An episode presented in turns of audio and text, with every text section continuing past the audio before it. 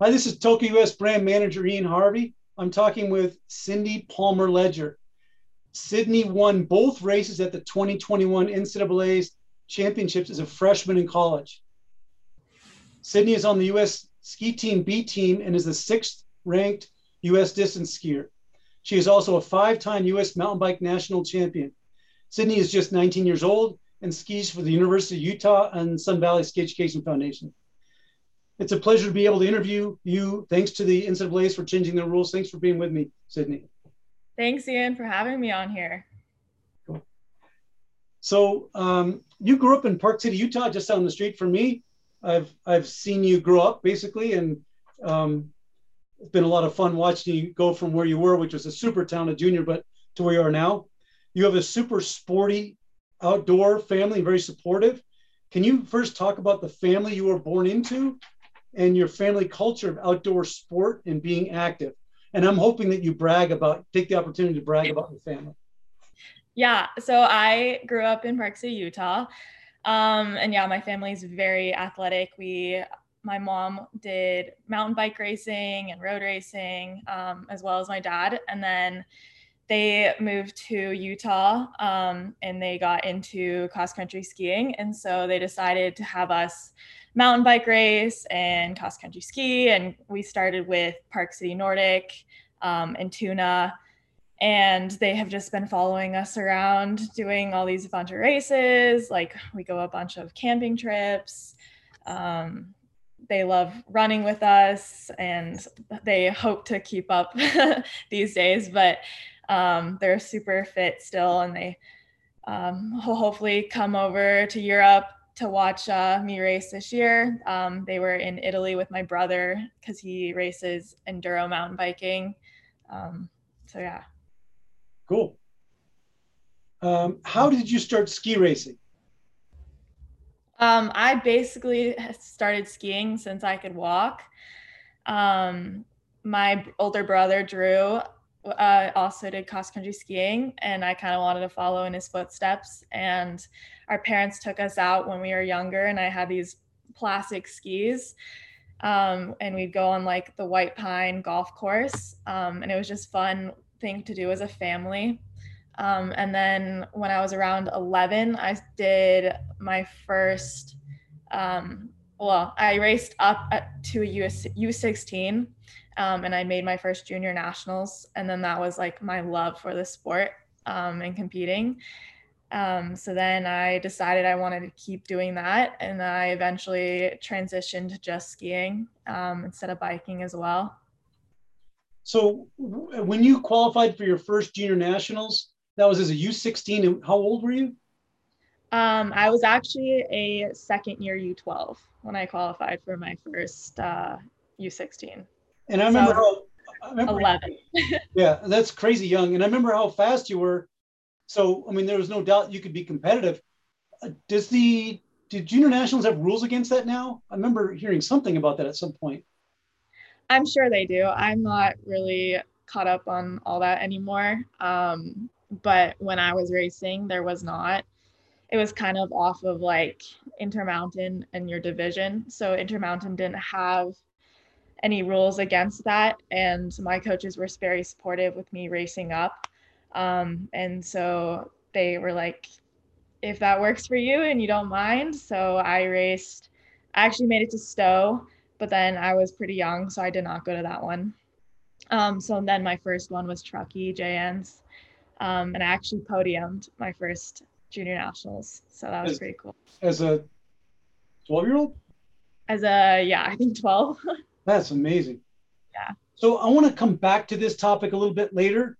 Um, but first, I want to kind of go over your sort of timeline and how you developed and so on. But I want to talk with you a little bit later about being such a successful early bloomer and then continuing to be successful. Because I think we've seen it now and then, but um, I have a different perspective on that. I should say experience. And so I'd love to kind of compare notes. Okay, perfect. So um, so Gordon Lang was your coach when you were in the Park City Nordic ski team. He's a passionate Western cowboy outdoorsman kind of guy who was also the U.S. ski team coach for years, head coach. Tell me about how it was to be coached by Gordon and about your extremely successful years with the Park City ski team. Yeah, I love Gordon Lang. Um, even though he's retired now and he's no longer my coach, um, he'll always be a big part of my skiing career. Um, so, like, I think my first JNs that I made, I transitioned from, uh, well, Tuna to Gordon. Um, and Gordon was super supportive and would let me train with the older girls, even though they were a couple years older. Um, and Gordo, like a lot of people think he has like a tough exterior and he's kind of scary to get or be around. But um, once you kind of get to know him, he's just so supportive of like every athlete. And I've had so many good talks with Gordon. And there's this amazing photo that I have from my one of my first JNs uh, in Lake Placid of like right after I did really well and I won.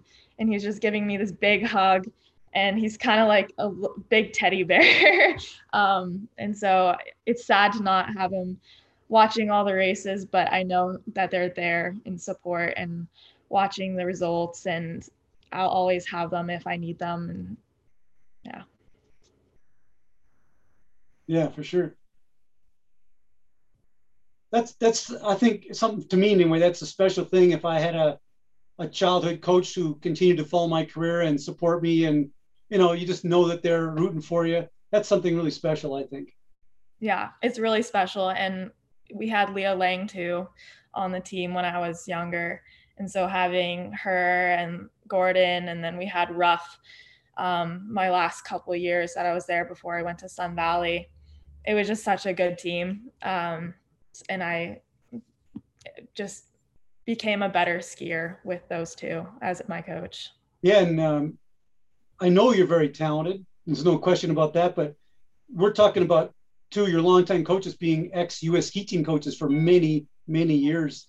They're very experienced, very knowledgeable, super capable. So that's a fortunate position to be in. And then going from there, moving to Sun Valley and being coached by Rick Kapala, you've you've really done well in the coaching department. yes. going from Gordon, who has a lot of like a lot of time in skiing community and then going to Rick who's just like just there with Gordon. Um, they have a lot of experience um, and Sun Valley has such an amazing support staff. They have so many different coaches that have different backgrounds, which is amazing. So you moved to Sun Valley while you were still in high school and started skiing for Sun Valley Ski Education Foundation and being coached by Rick Kapala as well as some of the other excellent coaches they have there. What prompted this move? Um, I guess I was starting to wanting to race more internationally, and I kind of wanted a different change from uh, Park City. And I loved Gordo, um, but the team was starting to get smaller and more like younger. So I needed some athletes that were older and wanting to race more competitive.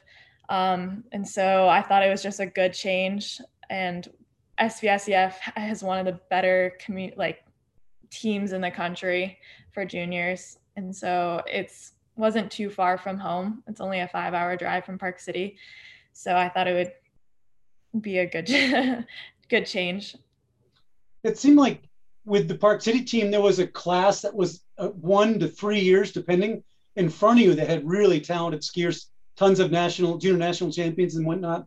But behind you, there wasn't so much. And when you moved to Sun Valley, I remember, I mean, sometimes your program would take I don't know, five of the top six places in an event. I mean, you guys are really powerhouse. And you also had some good U20s to ski with, which, you know, you were giving them all the competition they could handle.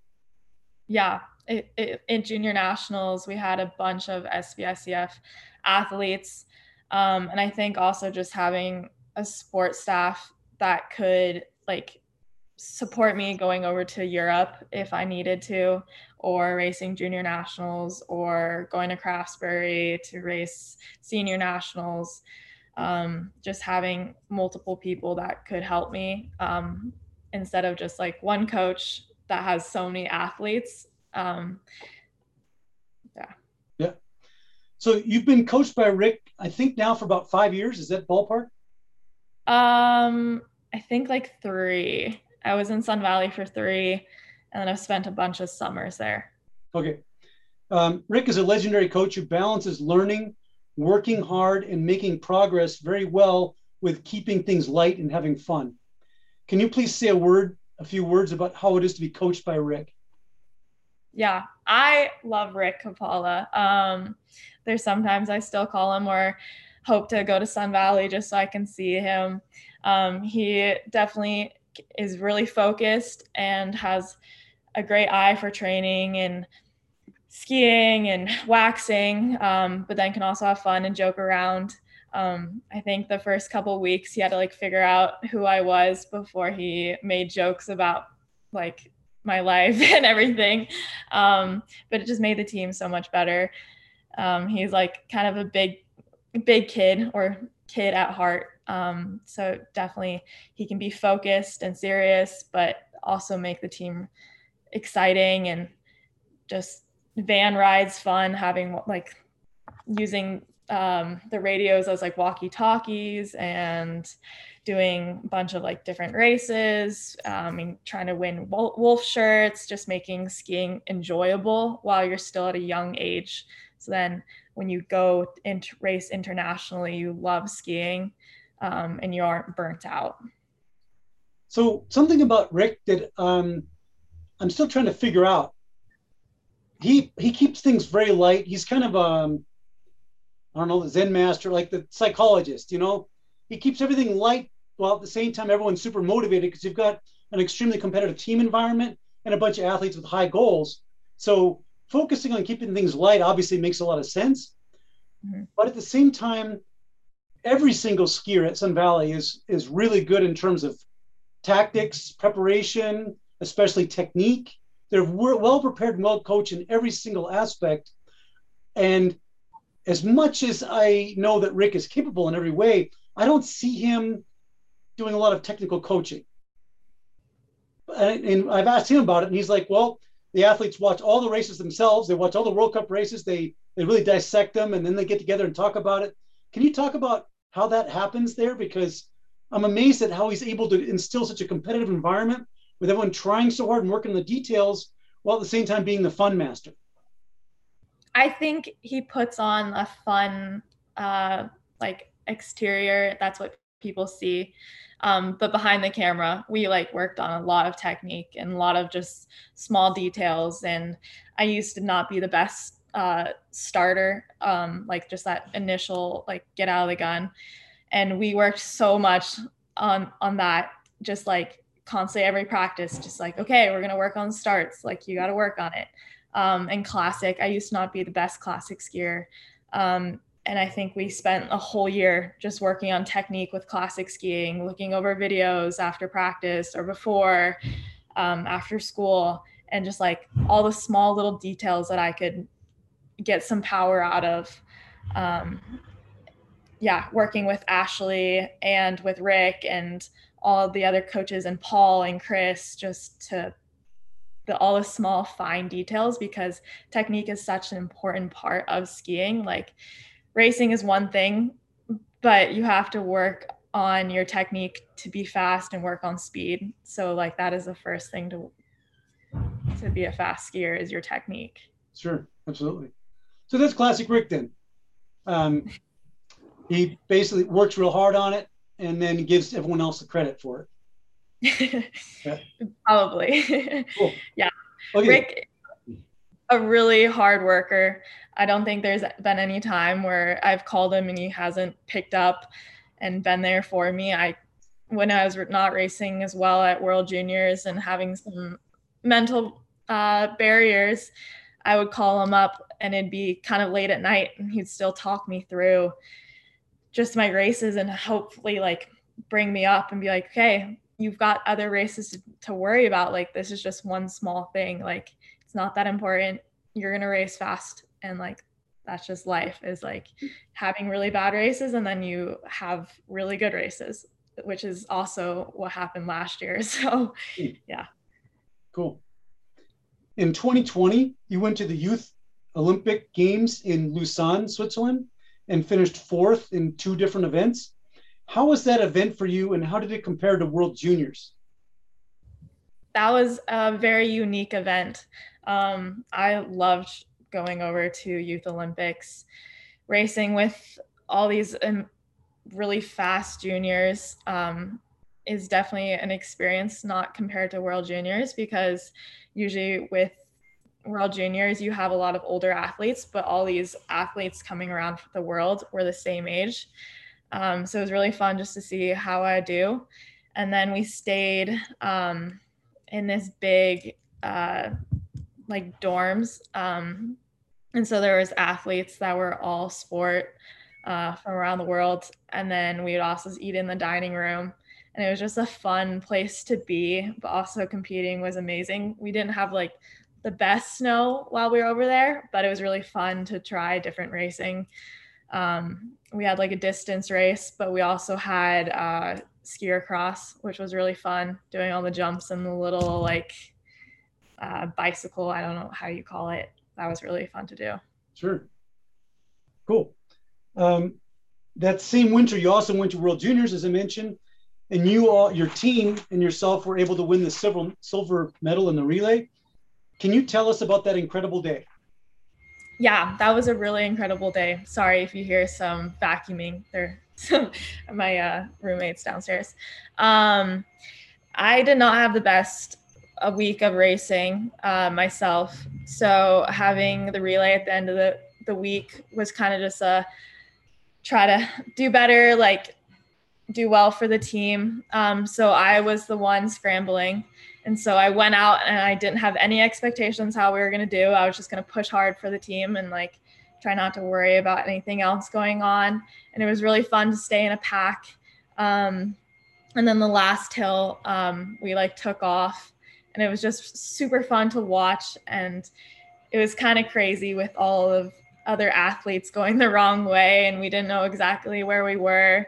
And then we found out when we were in second it was i was overwhelmed and just like waiting for novie to come into the finish and we were all like hugging and i still remember the day. Um, i think i will always remember it and hopefully one of these years we'll be able to be in a relay team again hopefully world ju- or world cup not world juniors. Um, and have that same exp- same experience. Yeah, so that was a it was a little funny.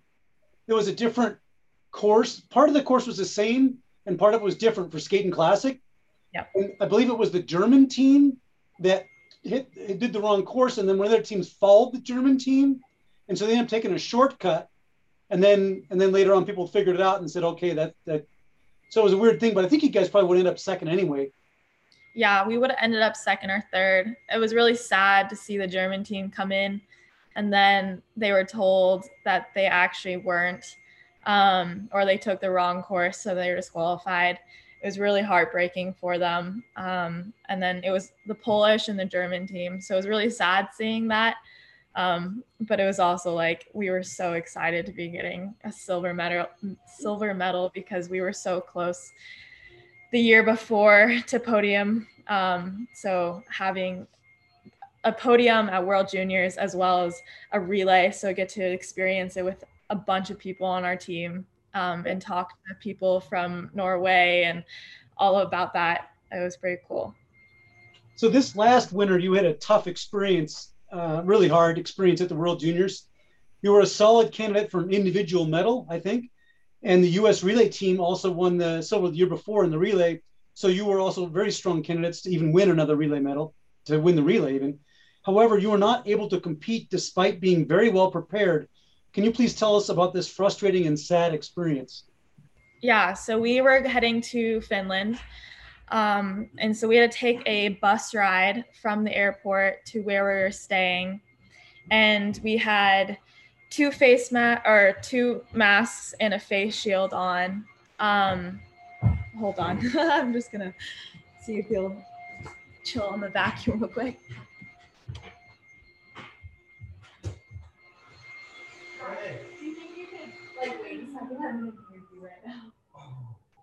Okay, how long? Uh, maybe 30 minutes? Okay. Thank you. Thanks, Sydney. Sorry about that. Um, Yeah, so we were in Finland and we had to take a bus ride. Um, and so one of the girls, the first day we were there, tested positive, as long uh, with a coach as well. And so we were kind of close. We like were sitting beside her and behind her, and so they said we were close contact, even though we were pretty far apart. So it wouldn't we wouldn't have gotten anything. Um, and so because we were close contact, they said we had a quarantine in our apartment for 14 days. Hmm.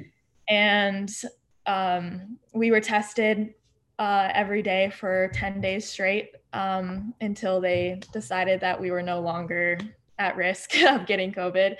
Um, and it was a really hard testing where it was basically like into your brain where you or it felt like it where you just cry after and you just dread going to testing every morning because it would hurt so bad um, and at first um, novie and i were separated um, but then because we were had the same exposure I, we asked if we could go together just because 14 days is a long time to be alone in a hotel room not seeing anybody in finland. Yeah. in finland in the cold um, and then these races are like are the biggest of the season like we were supposed to do pretty well and like it was our shot to get a podium that year and we'd been training all season doing well preparing for this week. Um, so it was really hard. um, there was a lot of like emotional times where Brian and Pete would come to our door. And I remember the first time hearing about it that we were in quarantine. I was trying to hold it together and I was like, yeah, but they knew like this was like our biggest race and it was so t- tough. And a couple days after we found out was actually my birthday and i remember waking up and crying just because like i i thought i was dreaming like that this had happened to us and i was like no so it was definitely hard to like go ski and watching people go race. And i was like oh that was supposed to be my day where i was like gonna hopefully do really well like classic distance. Like that was my race i was looking forward to for the past like two years. And then that was taken away. So it was definitely tough but we learned that it was just one race. Um, and then it was good sea level training and we trained pretty well in finland um, and then come back and get ready for ncaa's and college racing um, i didn't have some good races after i got back but i think i was just a little tired after traveling from europe and then got ready and did pretty well at NCAA's as I could, could imagine, um, which I is still a shock to the day to be a two-time NCAA champion as a freshman. Yeah. So when you were in Finland during World Juniors quarantining, you were able to ski on the on the race days. Did did you happen to did they happen to coincide with interval days for you, or what, what did you do on race days? Yeah, um, there was a lot of people that wanted to watch the races. For me, I did not. Mm-hmm. I think that was harder to watch the races. Um, so we did a bunch of race simulations or sprint simulations before the races or the day before, um, or we do like really hard intervals. And there were some days that we were going pretty fast. I think just the stress of the week and kind of waiting to see if the Finnish government would let us out because our last day, the 14th day, was the day of one of the races. Um, and so we were really hoping they would let us out for that day, um, which they did not. But so, yeah, I was kind of just, we are all frustrated, but we took it out on skiing yeah. and we had really good days because Kate uh, Barton was also had to be in quarantine because of the other coach that was tested positive. And mm. so we were able to, Novie and I were able to ski together, and Kate had like was kind of skiing with us as well with a mask because um, she was being tested and testing negative. We have a stack of papers. I have pictures of all my negative papers. Um, so we got still got to train, still got to ski. Um, but didn't get to be able to compete. So you got back, did some races that didn't go so well as you were kind of um, getting over the travel and such. Went to the NCAA's, went to NCAA's, and you smashed it, and you won both races as a freshman, which is ridiculous. Um, you want to talk about that and how exciting it was for you? Yeah, I honestly didn't know how I was gonna do in Jackson, New Hampshire. I was just excited to race, honestly. Coming back from World Juniors, where that was super tough. Um, and then just being with the Utah team and being able to celebrate going to NCAA's. Um, it was just fun to be there.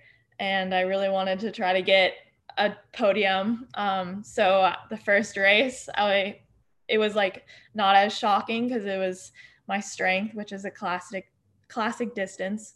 Um, and then I just had a good mindset and I went out the second day and I was like, I got it. I just have to push really hard. This is basically the last one of the last races of the season. And I got splits from Miles saying I was leading and it's it was kind of unreal. I had this like flow state um, going out on the course and hearing everyone cheer and then coming into the stadium with all the alpiners on the side and like all the coaches and yeah and then after all the races were done then we found out like that we won overall as you with like utah team too that was pretty crazy because usually cross country skiing is very individual but winning this big title as a team as well and getting this massive trophy was cool to celebrate um, as a whole team and walking through the airport with this trophy and people asking questions. So yeah, it's pretty cool. So some of the other top athletes that are more or less your generation, a couple little older, like JC and Ben, for example, maybe a couple others, they've been really successful, really young, so successful they haven't really been able to race at NCAA's because they're in Europe or some, you know, World Juniors, World Cups, world championships. I think you're very, it's really, it must feel really good to be able to pay Miles and Fredrik and the University of Utah back for what they've done for you, because who knows where you're going to be these next bunch of winters. It must feel really good because um, when I did the interviews with JC and Ben, both of them expressed very strong interest in, in, in being able to come back, first qualify for NCAAs because they're going to be gone, and then actually represent their college NCAAs and try to try to pay them back. So that must feel really good that you've been able to do that already.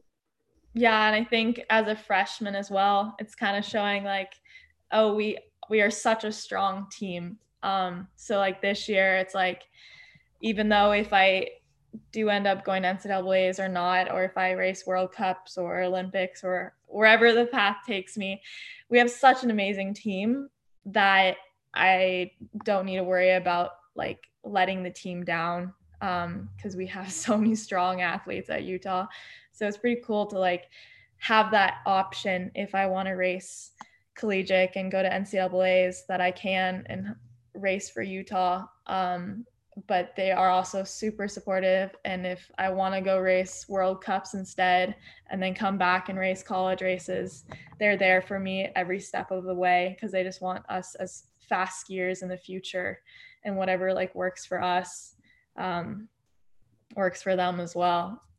So you're a sophomore at the U, and uh, Miles Havlick is the Nordic coach, and Fredrik Landstedt is the is he the head Nordic coach or the director of skiing? I, whatever. Director of skiing. Of skiing. Yeah, um, great old friend of mine. And from what I've seen, this is an incredibly professional coaching tandem. They work really well together. And you know, I go to a bunch of events and I kind of look at the coaches oftentimes, and and not only in the winter but in the in, in the off season at NCAA's last winter, the Ute women, Ute is the University of Utah women, took five out of the top out of the six podium spots in the two events. So top three, if you look at the top three over the two events, you have six podium spots.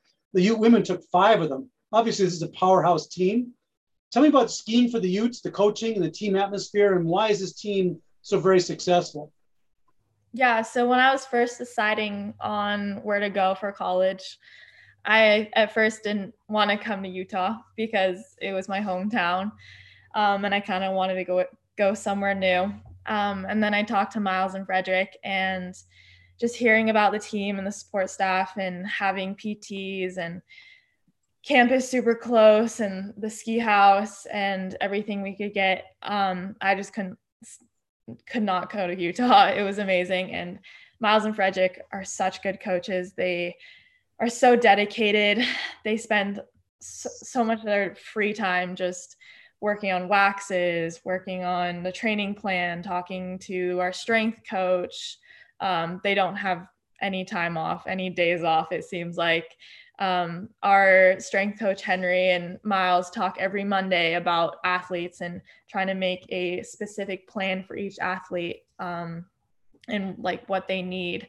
So, like this week, it's like a little different for people that are going to World Cup. Um, and it's probably difficult to like come up with different plans for each person and um, people are going to West Yellowstone or people are going to World Cup who are racing distance and sprints. It's different. And then people who need different plans for strength, if they need more explosive program or if they need more of a just strength overall building. Um, and last year, Fredrik and Miles spent so much time with uh, the fluoro ban trying to find like waxes at work and they spent countless hours testing different structures and wax to make sure that we had good skis for racing. And there was only one race where we had mediocre skis, but the rest of the year I was blown away with how talented they were with finding perfect wax to race on. Cool. Um, shifting gears here, I think I haven't talked too much about Utah or the Intermountain West with in the many of the interviews I've done, and I'm hoping that you've um, you kind of loved this region. Despite your young age of just 19, you have been all over the place, competing internationally in Finland, Switzerland, and Germany, and each of those a few different times, as well as traveling overall in the United States. You have lived in either Utah or Idaho your whole life, I believe. You have um, clearly the, the Intermountain West is a beautiful region that offers incredible recreational opportunities. What are your thoughts on that? In the spring or fall, have you taken advantage of shooting down to southern Utah and, and warming up and playing in the desert? Um, there's another thing that's really awesome about the Intermountain West is in the spring you can ski and then it's warm enough even to go for a road bike in the same day. It's it's really awesome. Can you talk about that, please?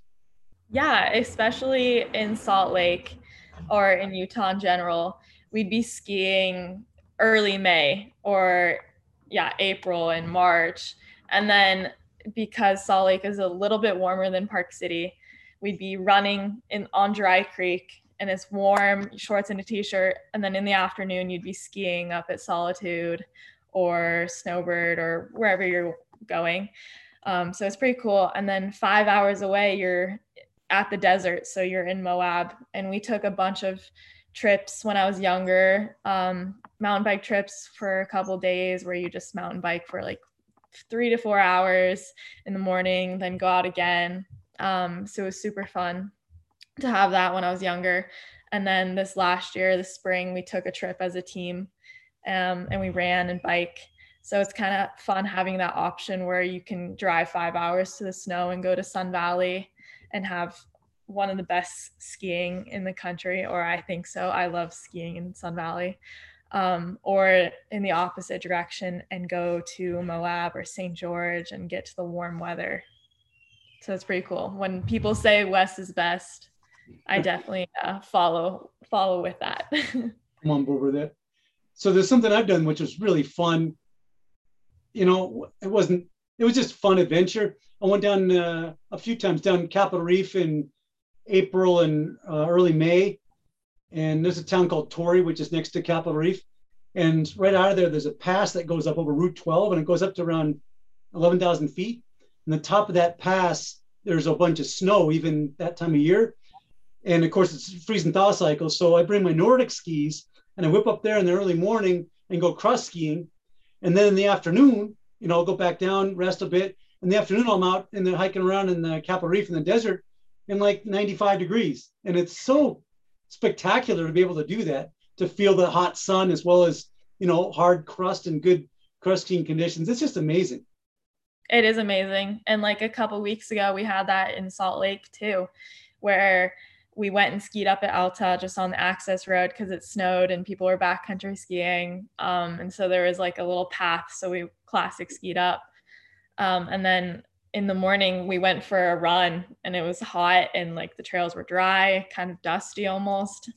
So it's fun having that you like drive 30 minutes from dry or bone dry trails and then snow where it's like snowing a foot overnight yeah, yeah, that's amazing.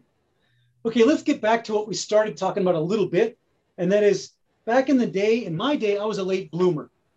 I was undersized, I was less mature physically and in every other way than my competitors until I was around 18.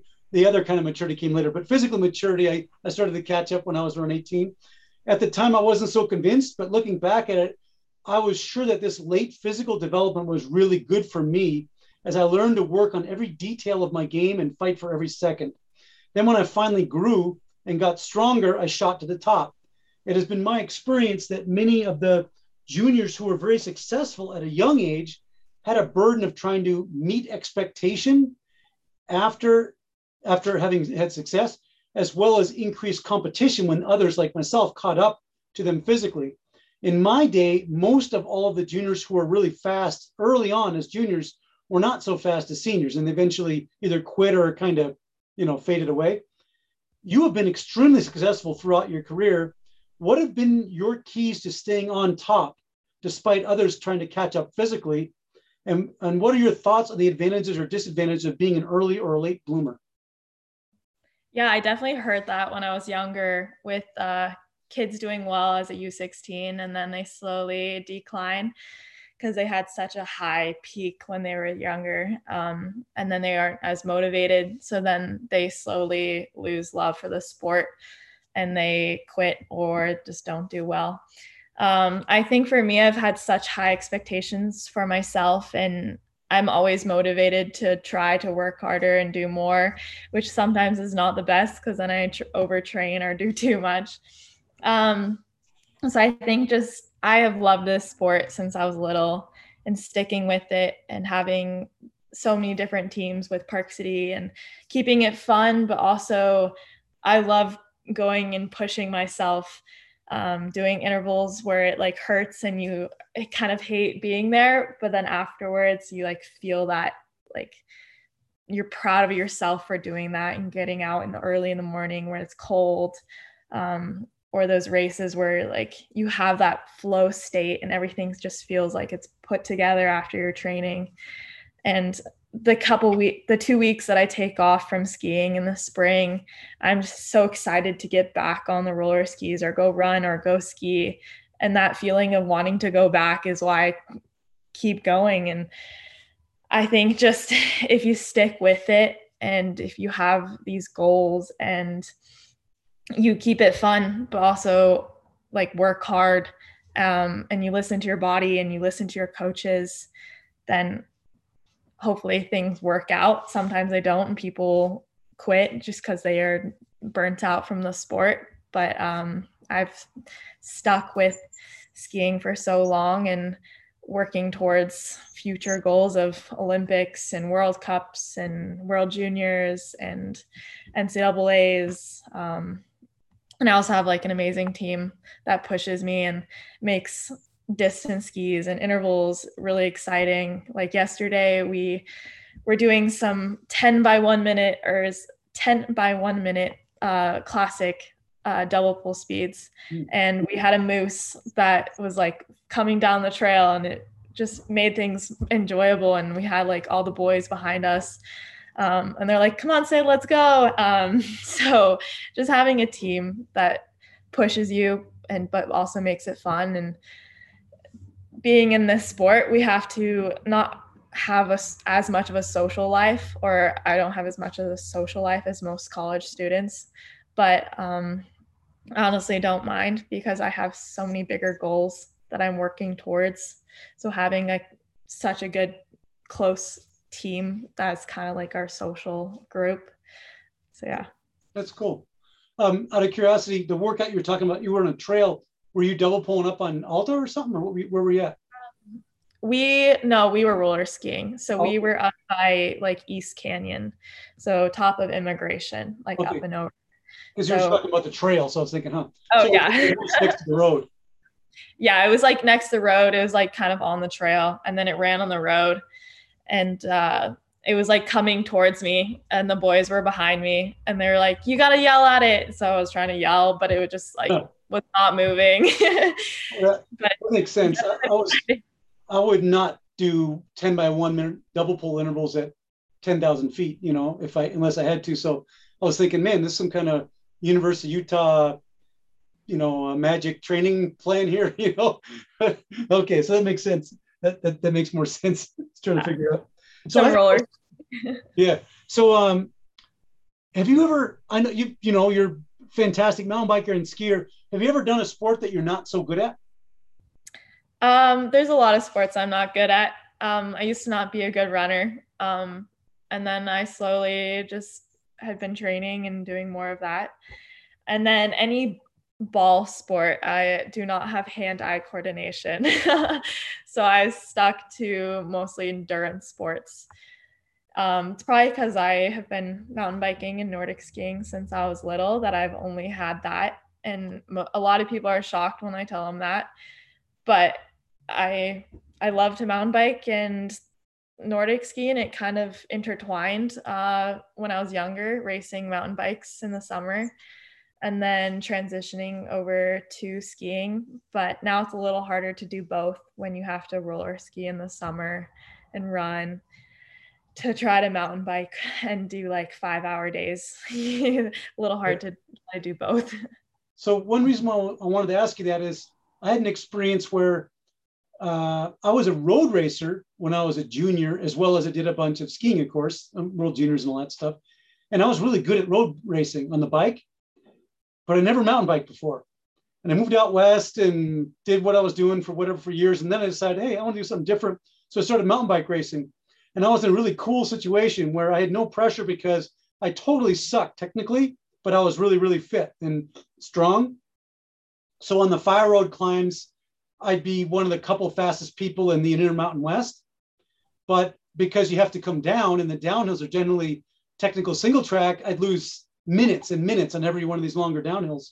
And so I didn't worry about it and didn't put pressure myself. And and I and then I got better and better and better and you know eventually did quite well. But it was really cool to go from that to skiing and then to see how all of a sudden I was technically better than everyone else.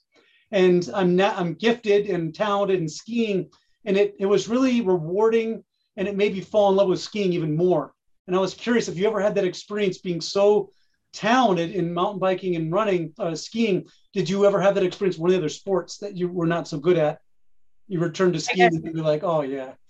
Yeah, I guess I didn't really try any other sports. Um, when I was really young, I tried gymnastics.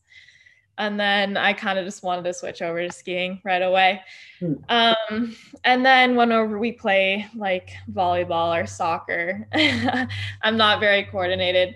I'm just kind of like, can we go for a run or like, can we go for a ski? Like, it's fun, but I'd rather be out in the mountains or out on the ski trails. Um, it definitely is like this is why I'm a skier or this is why I was a mountain biker like yeah. those kind of long races where you're out for an hour or sprinting um, is definitely my strong suit cool so shifting gears again this is a question that has to do with the development pipeline so I talked with for example Ben and JC recently they've both of them have ba- hardly done a single Super Tour race in their lives.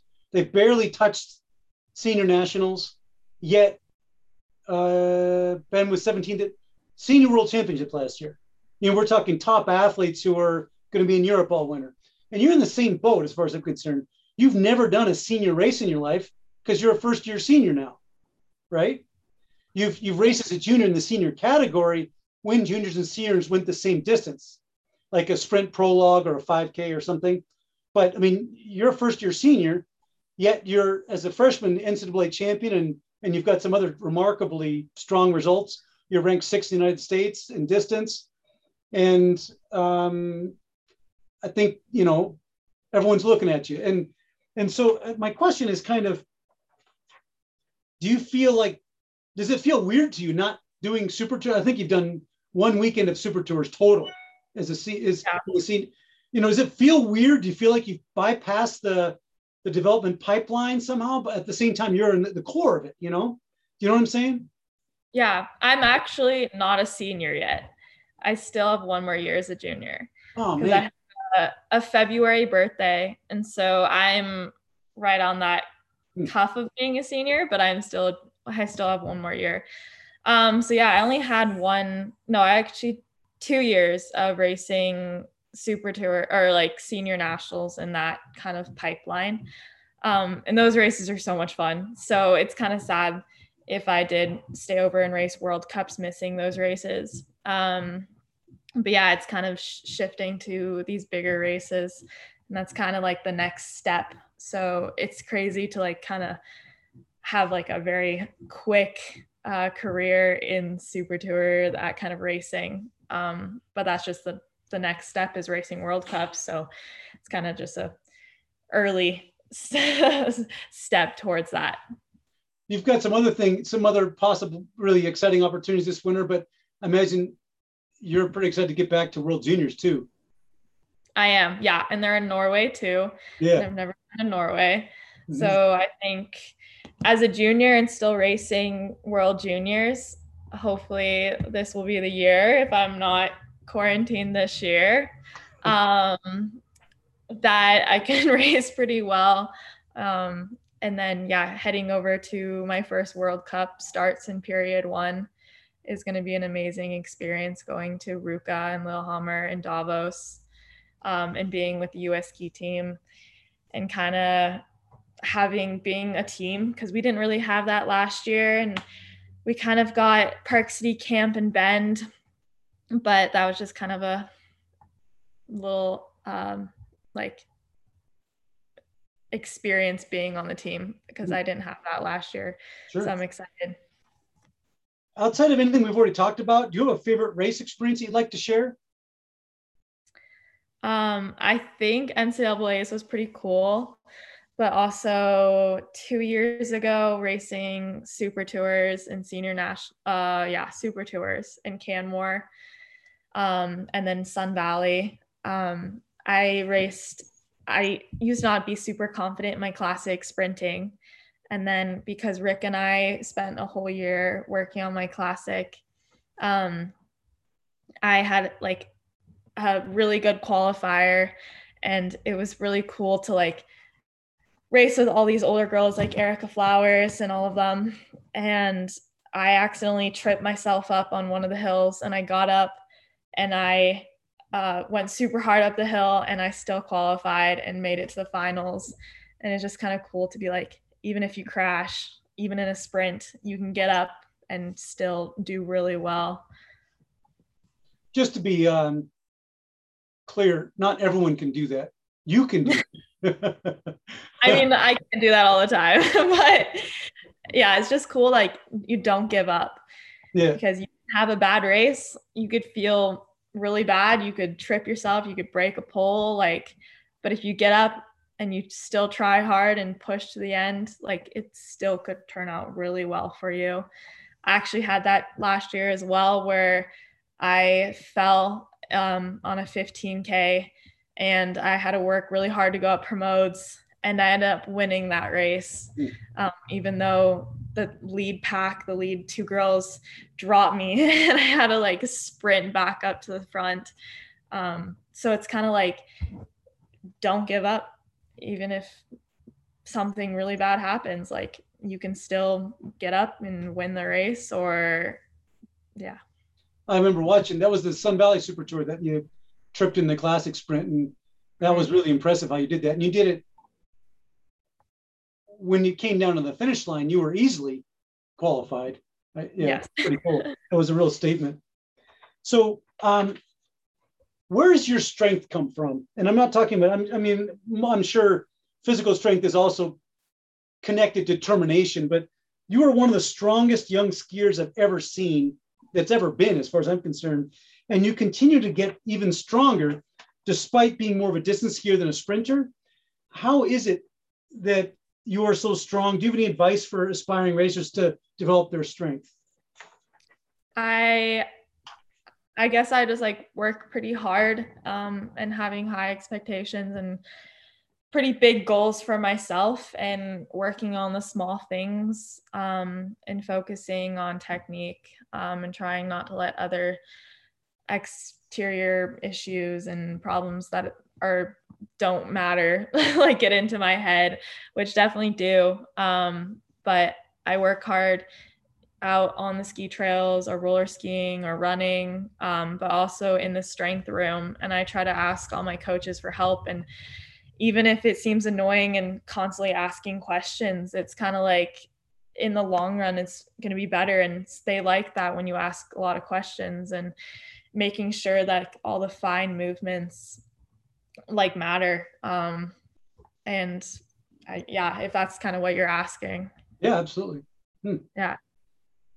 So there was a trend that started two spring, at least from my perspective, it started two springs ago um, after uh, the COVID winter, you know, where uh, stuff was canceled big time, especially the Norwegians made it somewhat popular because of social media doing these massive long skis.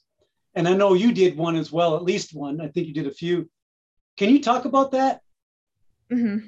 Yeah, it was kind of spring. Um, all the races were done. Uh, we were kind of cut short, didn't have super tour finals.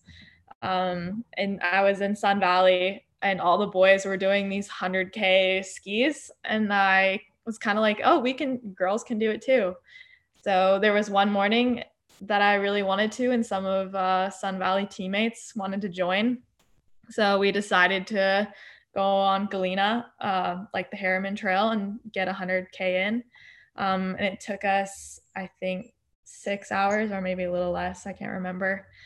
Um, and it wasn't too bad. We tried to like fuel as much as possible. Um, and it was a pretty sunny day. Um, the West has a lot of those. Um, and it was cold, so it was not too too difficult. But it was so, just a fun thing to do. Get out, go out for a hundred K. So you had you had just turned 18 for the most part? Is it you were like 18 in a, two months? Yeah, I think so. 17, 18 sometime. I think that was two years ago because I'm 19 right now. So yeah, and then so this spring you'll be 20 minus two years. So you would have just turned 18. Mm-hmm.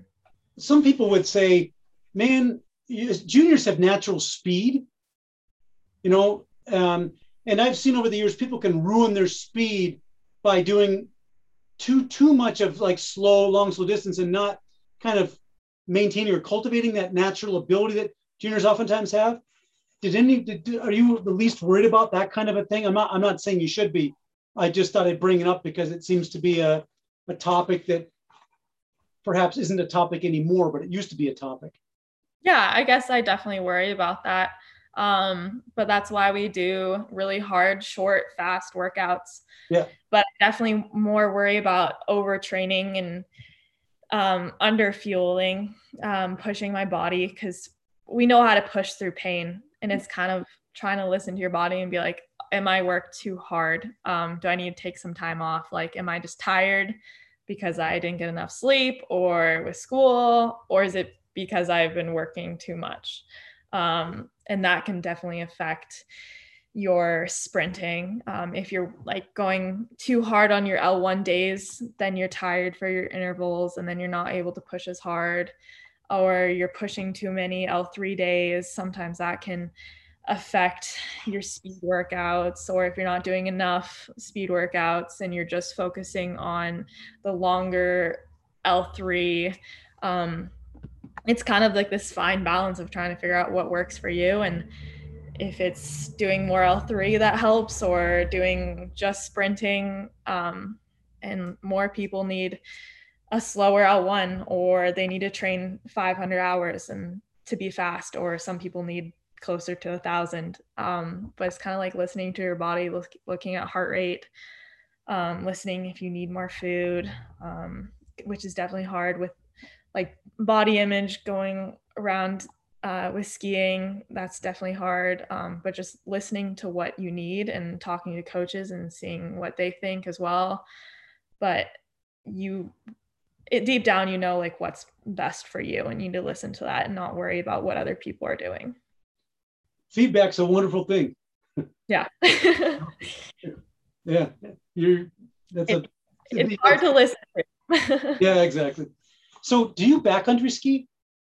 I I don't really. Um, there's not a lot of time. I would love to backcountry ski more, um, but usually when I get done with skiing, I kind of want to go to the desert and get on my bike, or if there's still snow, I'm gonna continue to Nordic ski. Um, our team loves to backcountry ski, but I honestly want to get on my bike if the snow is not that great, mm. or go camping, or go for a run. yeah. There are a lot of athletes that use backcountry skiing as kind of a pseudo, uh, like an alternative over distance mm-hmm. workout. Quite a lot of skiers do that, and some of them with great success. But um, I was just curious where you were on that spectrum. I think it's really fun, and I would love to do it more. Um, I just need to get into it. Mm. Um, but usually, I'm pretty or last last year I was pretty burnt out with skiing once the season was done. Mm. Um, so I took some time off and then we still had skiing up at Solitude. So I continued to Nordic ski um, and run. And then we went to Moab and did some biking. Um, so I was just kind of ready to switch over to more roller skiing and biking and doing some more fun things. Um, yeah we were skiing up at Bonanza Flats until I think it was mid May or something too, huh? Did you? Yeah. you I remember seeing you up there a few times in the spring. We did some crust skiing. Um, got pretty burnt. yeah. uh, there in solitude. Um, I was actually ski. We did a team trip, a girls' trip to Hawaii, and we skied like a week before we left, and then came back, and then we're training, and then we went to Bend. So it was a pretty pretty cool thing to do to go from skiing to the beach back to skiing. Absolutely. Good for the brain too. Huh? Yeah, a little mental break. Yeah. So here are a couple of not I mean, okay. So I know you're only you're 19 years old, which is young for um mm-hmm. for, but so of course you're still gaining experience because you're 19 and hopefully when you're 35 you're still gaining experience too, you know. But outside of this, what are your strengths and weaknesses, if any, as a ski racer? Um, I guess just being like tough and not giving up. Hmm. Um, we have to push through, like I said before, pushing through a lot of pain uh, and workouts and waking up early, training, and then trying to balance school and being an athlete. So we have this small little time to get everything in. Like we train in the morning, come back, eat food, shower, and then I go straight to school, um, do anatomy for a couple hours, and then we train again. Um, so it's trying to find like the time and pushing through those tough days um, to be a student athlete when you're tired, but you're like, I have to get school done, I have to get training in, gotta get enough sleep. Um, so time management, I have pretty good time management, I think. Um, yeah. What's your home course? You you grew up in Park City. Uh, you've been in Sun Valley. Now you're back in um, Salt Lake. What do you consider to be your your course? Probably Soldier Hollow. Cool. Nice. Definitely home course. Okay. I there's a picture of me racing. Uh, I think Super Tour um, when I was younger. One of those races um, or like a JNQ or something when I was younger and I was do- doing V1 into the finish. Um, and there's a bunch of like boys behind me. Um, and I was like really young, had like the tuna suits on. Um, it was even before like the tuna fish suits that were all blue. Um, so yeah, I, I, definitely consider that my home course. And it's fun going back, um, having all the volunteers that know me since I was little and giving Drew a big hug. He's like one of the timers, and I see him um, at the start all the time with his clipboard. And mm. he always just gives me a big smile. And he's like, Come on, Cindy, you got to smile. Like, this is fun. You got to race hard, but also have fun. So, having all those volunteers that are out there and seeing them since I was a couple like probably 10 years old is amazing because I know they're just watching me race and they'll always be there. And I see them commenting on my parents' Facebook and it it's touching like having people um, that have been watching and are still watching and know. And they're like oh we'll see you in the olympics one day. And it's kind of like hopefully. Yeah. so yeah. cool. Okay which is your favorite Toko glove model and why? I love the thin ones. I can't wear those the profi ones yeah. yeah i use those all the time um, mostly probably because we're roller skiing right now but i have probably four or five pairs of the white and red ones. Mm-hmm. Probably because they're Utah colors as well. Yeah. But yeah. That's like so. a sharp looking glove too. They pop like crazy. Yes. One, one and they look cool in photos. yeah, for sure. One thing that's interesting about the the Profis is the mesh. There's an elastic mesh between the fingers, which gives the the entire glove a different feel. Um, you know what I'm talking about? It feels different yeah. from all the rest of the gloves. It's much more of a, a race feel, I would say, to those gloves. Sorry. Yeah. I I like all the gloves though. I haven't really used any of the warmer ones yet. Um, we did a little bit last year, but I think I used those. Um, and then I used the mittens a little bit in West Yellowstone. So you're you're in for a treat. I gave you some of the polar races. Yes. I guarantee that's going to be you're going to be you're going to be going down the hill on a cold day, and you're going to go, "Hey, thanks, Ian." Yeah. that that's I used that a lot last year when it was cold. I just love that glove. It's that's a breakthrough glove. It's the best glove I've ever designed. Put it that way, ever. Mm-hmm. Okay, what is something about you that might surprise people if they find out, if they were to find out? Um, I think the most surprising thing is I am vegan and I've been for 11 years. Hmm. Um, my parents grew, uh, raised us as vegetarian, and then my brother and I, or my brother decided to try out being vegan since one of his bike coaches was. Um, and so then my whole family went. Um, and at first, I didn't exactly want to change, but um, I love it and I don't think I'll ever go back. And I've had a lot of people ask questions why and if I get enough protein or how I'm fast. um, but it kind of shows that you can be a vegan athlete um, and be pretty strong and racing big races and get enough nutrients. And I think that's how I am a good cook because I know like I have to know what goes into my body. Um, so yeah, I think that's probably the most surprising thing. Yeah, that's impressive. I didn't know that. What you've got some non-ski hobbies that were kind of interesting. You want to mm-hmm. mention those?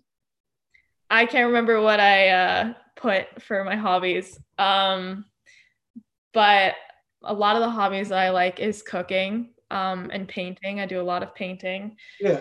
When with my time off, um, I do a lot of acrylic painting. So I do a lot of like landscapes, but also like portraits of people.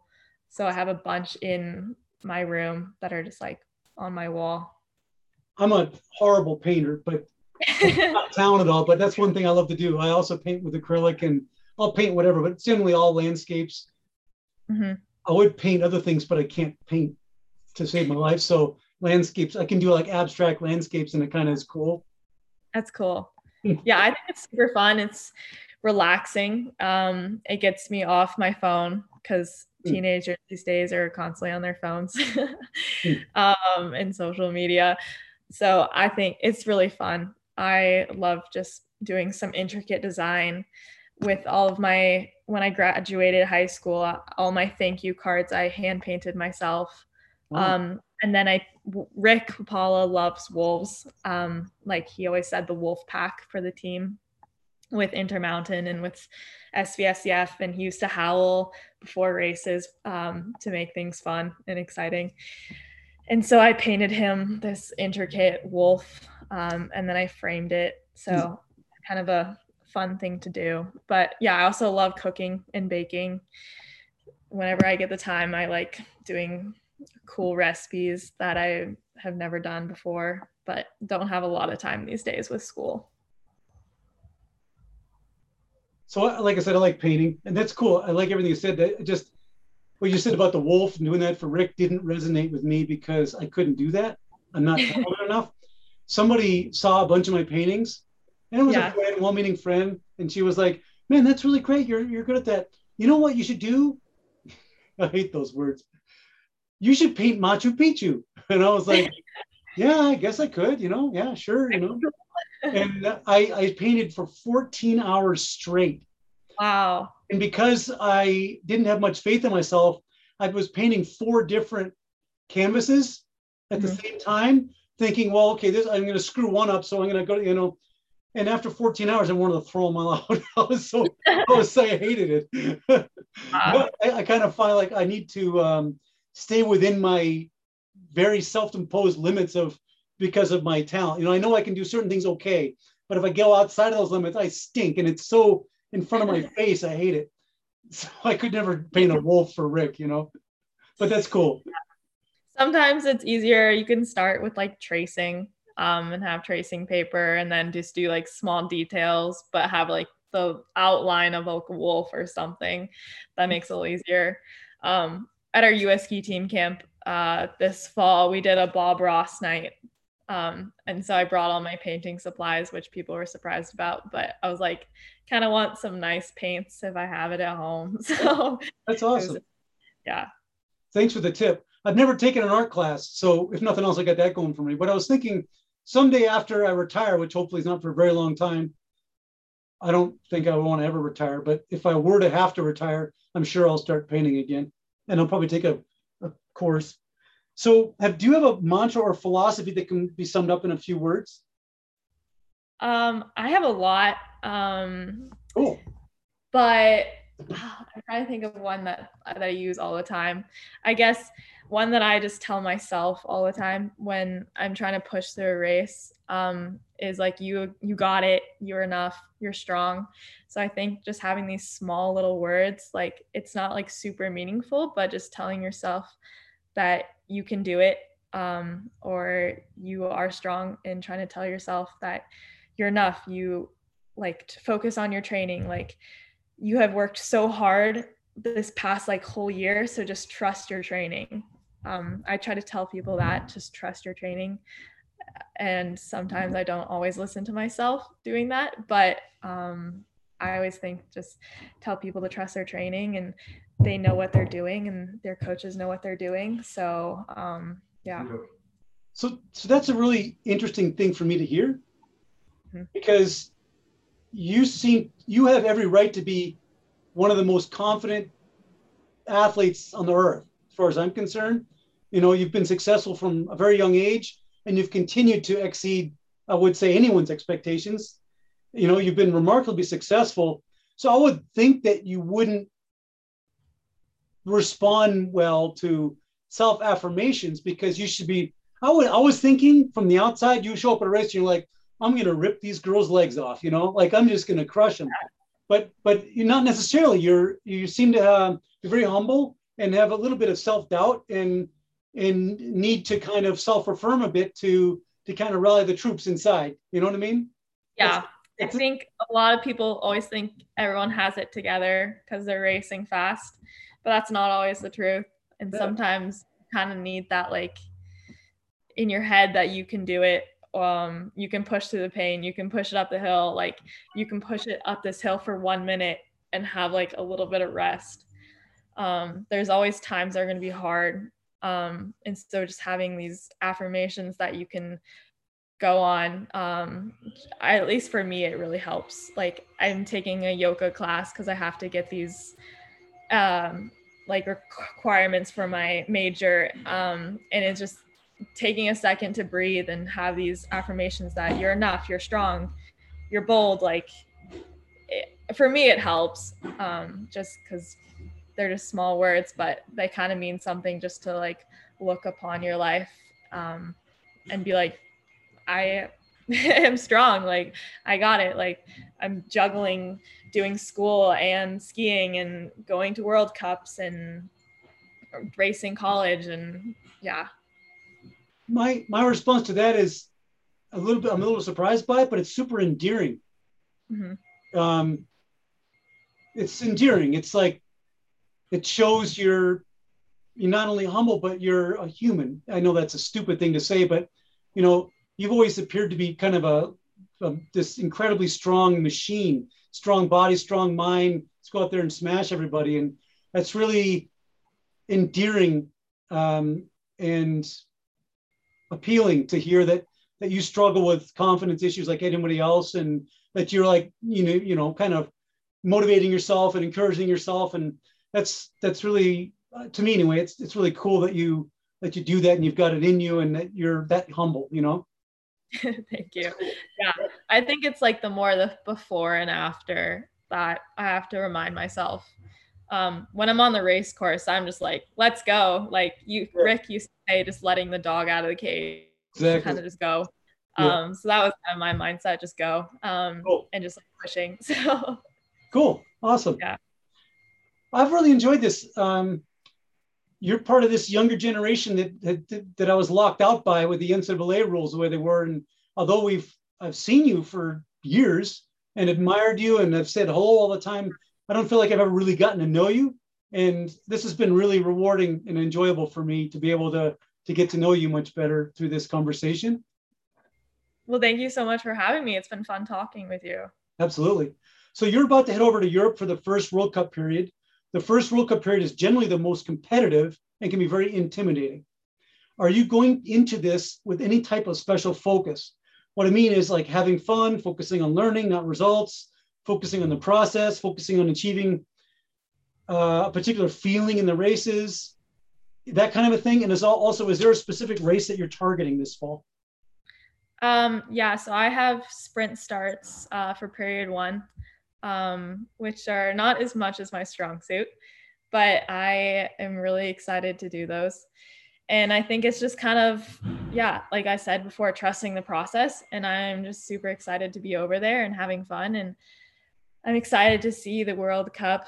Um, I've never really watched like in person. Uh, so being able to to see it in person, see like the atmosphere, but also being there and racing myself is gonna be really cool. Um, so just giving it all everything I've got um, and showing the world and everyone here that I'm racing World Cup as like a young age, um, but also kicking butt. So uh, yeah, I think just having fun and racing my first World Cup and just enjoying the process of being over there and being there with the US ski team and being on the B team um, and being with all the coaches and having my family here uh, watching the races um, is, is going to be a cool thing. Yeah. So um, are you on the waiting list or backup list, you know, plan B list for distance races? Someone gets sick, something like that? Yes, I am the first alternate to distance races. Um, so hopefully maybe I'll get a distance race or not. Um, but yeah. I'm just excited to be over there, have sprint starts. Um, the classic sprint is going to be what I'm looking forward to the most. But cool. I think just sprinting in general is fun. Uh, yeah. Hopefully, work really hard, try to make it to the heats. Hopefully, do that and race with some really fast girls that sure. are a couple of years older than me. So, yeah. Okay. Well, it's been a treat for me to get to know you better through this interview. Like I said, I wish you the best of luck this fall, and I will look forward to catching up with you sometime during the first World Cup period. Thanks again for doing this. Thank you so much.